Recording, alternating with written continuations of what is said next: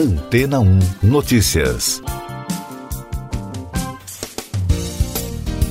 Bom dia! Os remédios para disfunção erétil podem elevar em 85% o risco de doenças nos olhos. Esta foi a conclusão de um estudo da Universidade Britânica Columbia do Canadá, publicado na revista científica JAMA Ophthalmology. Relatos sobre problemas de visão causados por esse tipo de remédio, como Viagra, Cialis, Levitra, Stendra, não são uma novidade, já haviam aparecido no periódico. Agora, os pesquisadores analisaram registros de planos de saúde de 213 mil homens nos Estados Unidos que não haviam apresentado problemas de visão um ano antes de usarem o medicamento e fizeram um estudo comparativo. A investigação científica descobriu que o risco de descolamento de retina aumentou duas vezes e meia para a oclusão venosa da retina, 1,4 vezes, e para neuropatia óptica isquêmica, 2,2 vezes. Esses problemas ocorrem quando há obstrução do sistema circulatório ocular. Os médicos levaram em conta condições de saúde como hipertensão, diabetes e doença arterial coronariana que influenciam o desenvolvimento das condições oculares encontradas. Mayar Etinan, professor do Departamento de Oftalmologia e Ciências Visuais da faculdade, contou a jornalistas que a relação dessas doenças com os efeitos do remédio está na melhora do fluxo sanguíneo na região, mas ao mesmo tempo pode dificultar o fluxo de sangue em outras partes do corpo. Pesquisador afirma que, embora o estudo não prove uma relação de causa e efeito, existem fortes evidências de um vínculo pelo qual esse tipo de remédio pode levar a tais problemas oculares. Apesar das condições oculares encontradas serem consideradas raras, só nos Estados Unidos são feitas cerca de 20 milhões de prescrições de remédios para disfunção erétil mensalmente, segundo dados apurados no ano de 2020, o que acende um alerta sobre o número significativo de pessoas que podem ser afetadas. Os médicos afirmam que o uso controlado do medicamento, com acompanhamento médico nas doses recomendadas, oferece suporte sexual e mental muito importante aos pacientes, mas ingeri-los de maneira descontrolada ou repetida deve ser evitado. E daqui a pouco você vai ouvir no podcast Antena 1 Notícias. A AGU pede que TSE arquive pedido para investigar Bolsonaro por suposto envolvimento com pastores no MEC. Forças Armadas aprovam compra de 35 mil comprimidos de Viagra. Assassinatos no campo aumentam 75%, aponta a Comissão Pastoral da Terra. A Advocacia Geral da União defendeu que o Tribunal Superior Eleitoral arquive um pedido de investigação de conduta do presidente Jair Bolsonaro e do ex-ministro da Educação Milton Ribeiro pelo suposto favorecimento a religiosos na distribuição de verbas públicas da pasta. Segundo a AGU, não há elementos que justifiquem a abertura de qualquer apuração pela Justiça. A abertura de um processo de compra de mais de 35 mil comprimidos e Viagra para as Forças Armadas entrou na pauta dos portais de notícias após o deputado Elias Vaz, do PSB de Goiás, pedir explicações ao Ministério da Defesa. O remédio, usado em casos de disfunção erétil, também pode ser aplicado no tratamento de hipertensão arterial pulmonar. Em nota, a pasta explicou que o uso é recomendado pela Anvisa para o tratamento da doença pulmonar. Dados do Centro de Documentação da Comissão Pastoral da Terra indicam que os assassinatos no campo aumentaram 75% entre 2020 e 2021. As informações preliminares mostram que a terra indígena Yanomami, em Roraima, é a região com mais mortes. No total, 35 pessoas perderam a vida, de acordo com o levantamento. Além disso, o número de resgatados por trabalho escravo mais que dobrou no último ano, com uma alta de 76%.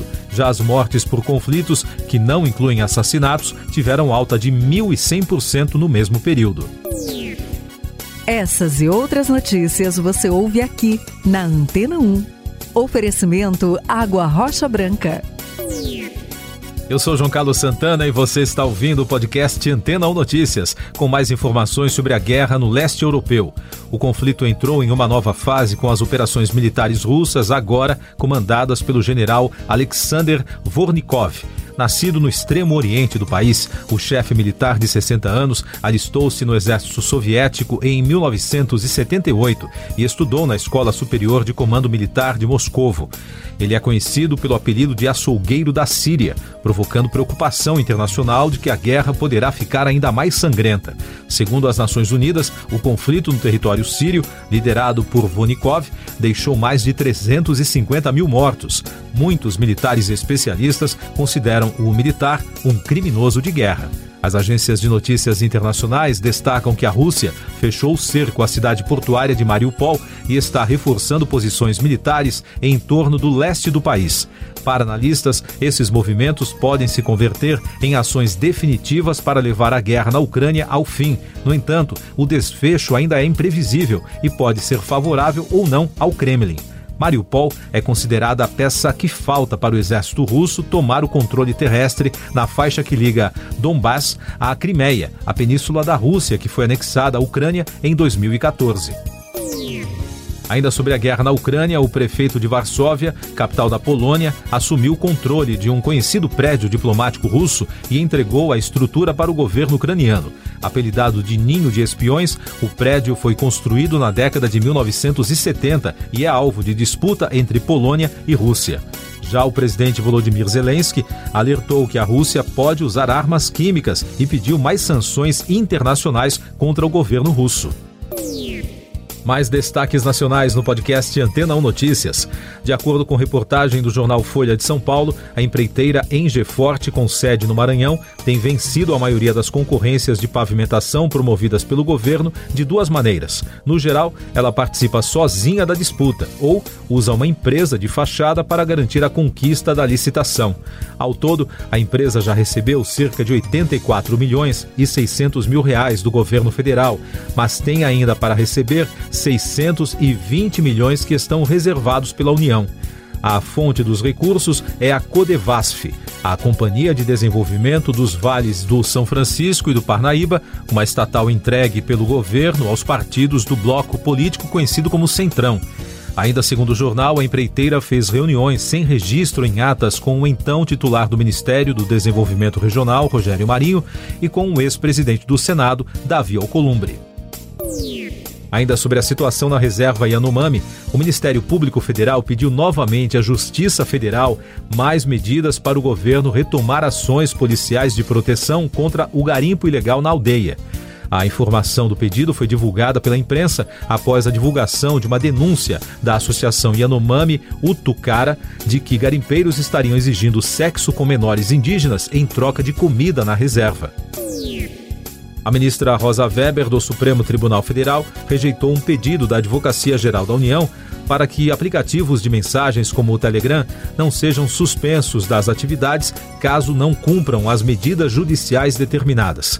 Na decisão, a magistrada destacou que o pleito da AGU não tem fundamento, porque a solicitação não poderia ter sido feita por meio de via processual escolhida. Os números da Covid no Brasil. O país registrou na segunda-feira 80 mortes pela doença nas últimas 24 horas, totalizando mais de 661.300 óbitos. A média móvel de mortes nos últimos sete dias é de 153, com tendência de queda. Também foram notificados mais de 10.500 casos de Covid-19, somando mais de 30 milhões e 100 mil desde o início da pandemia. Com isso, a média móvel de infecções nos últimos sete dias chegou a 22.300, também com tendência de queda. Economia. O dólar encerrou a segunda-feira em queda de 0,39%, cotado a R$ 4,69 na venda, e o Ibovespa, o principal índice da B3, também teve perda de 1,16%.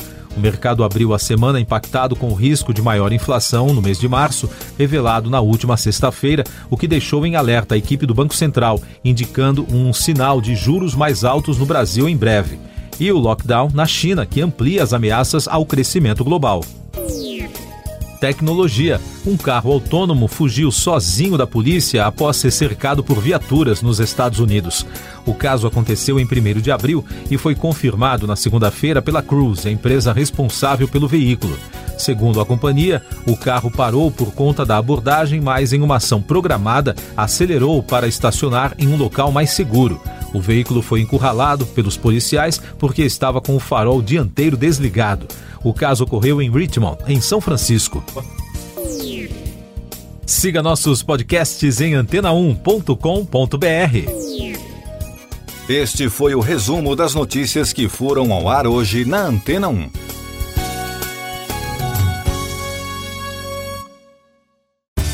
Depois de tanto conteúdo legal, que tal se hidratar com água rocha branca? O consumo regular de água durante o dia traz benefícios para a saúde, como, por exemplo, manter a pele bonita e hidratada. Rocha Branca, da fonte direto para sua casa.